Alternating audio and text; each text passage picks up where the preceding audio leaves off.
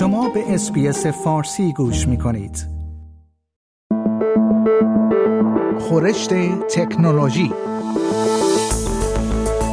خورشت تکنولوژی یک پادکست هفتگی به زبان فارسی از رادیو اس بی اس فارسی است. پادکستی که در آن از گجت‌ها یا ابزار تکنولوژیکی جدید گرفته تا نوآوری‌های جدید در جهان فناوری و یا حتی ویدیوها و اخبار داغ در شبکه‌های اجتماعی می‌پردازیم.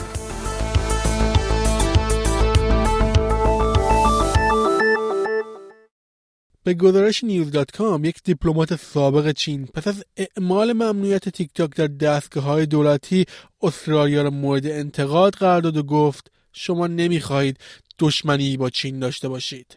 ویکتور گاو، دیپلمات سابق، در مصاحبه‌ای با شصت دقیقه درباره این ممنوعیت گفت: احتمالاً این یک نژاد پرستی است. احتمالاً تبعیض نژادی است. احتمالاً این ممنوعیت دوباره چینی هاست. اتفاقی که سالها پیش یک فاجعه بود. و افسود، حالا میخواهی دوباره این کار را انجام دهی؟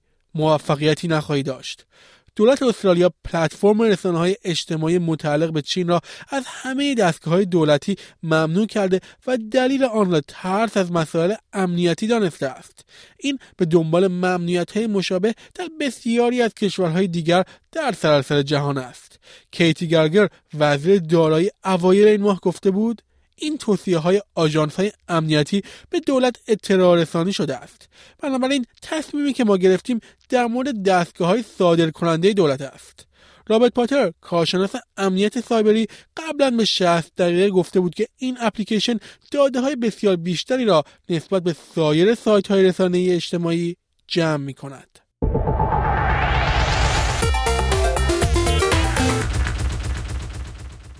گزارش جدیدی از کمیسیون رقابت و مصرف کننده استرالیا نشان می‌دهد که استرالیایی‌ها در سال دو هزار و بیست و یک بیش از سه ممیز یک میلیارد دلار به دلیل کلاهبرداری از دست دادند که دو میلیارد دلار از سال دو هزار و بیست و یک بیشتر است. به گزارش گاردین، با پیچیده‌تر شدن کلاهبرداری‌ها میزان پول‌های از دست رفته افزایش یافته است، به طوری که میانگین ضرر گزارش شده در اسکم واچ به نوزده هزار و ششصد و پنجاه و چهار دلار رسیده است که نسبت به سال دو هزار و بیست و یک پنجاه و چهار درصد بیشتر است. در این گزارش آمده است که مقدار واقعی از دست رفته احتمالاً بسیار بیشتر از سه ممیز یک میلیارد دلار است، زیرا سی درصد از قربانیان کلاهبرداری را به کسی گزارش نمی‌دهند و تنها سیزده درصد از قربانیان به اسکم واچ گزارش می‌دهند.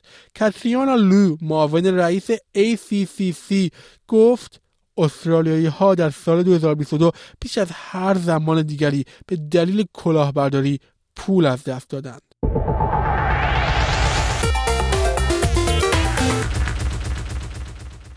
طبق گزارش‌ها، ایلان ماسک در حال برنامه‌ریزی برای راه‌اندازی یک شرکت هوش مصنوعی برای رقابت با اوپن ای آی، خالق چت جی پی تی است. به گزارش فاینانشال تایمز، رئیس میلیاردر تسلا و توییتر، آنها در حال گرد آوردن تیمی از محققان و مهندسان هوش مصنوعی هستند و در حال مذاکره با چندین سرمایه‌گذار درباره این پروژه هستند.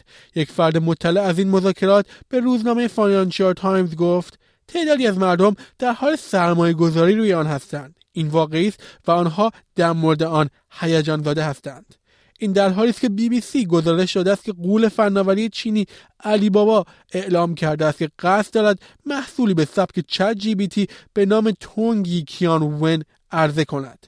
یکی از مؤسسات مربوط به این هوش مصنوعی اعلام کرده است که در آینده نزدیک این ربات چت را در سراسر مشاغل علیبابا ادغام خواهد کرد، اما جزئیاتی در مورد جدول زمانی آن ارائه نشده است.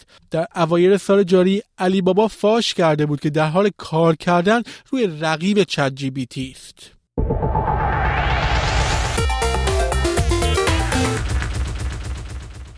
قدرتمندترین موشکی که تا به حال ساخته شده در آستانه پرتاب اولیه است. این وسیله نقلیه که به نام استارشیپ شناخته می شود، توسط شرکت اسپیس اکس، شرکت آمریکایی ایلان ماسک، ساخته شده است. ارتفاع این موشک تقریباً صد و بیست متر است و به گونه‌ای طراحی شده که نیروی رانش تقریباً دو برابر هر موشکی در تاریخ را داشته باشد. هدف از این پرتاب این است که مرحله بالایی آن به سمت شرق فرستاده شود تا تقریباً یک مدار از کره زمین را به طور کامل تکمیل کند. آقای ماسک از همه خواسته است که انتظارات خود را کاهش دهند. به گفته او این غیر معمول نیست که یک موشک در اولین پرواز خود دچار نوعی شکست شود. لایک، شیر، کامنت. اس بی اس فارسی را در فیسبوک دنبال کنید.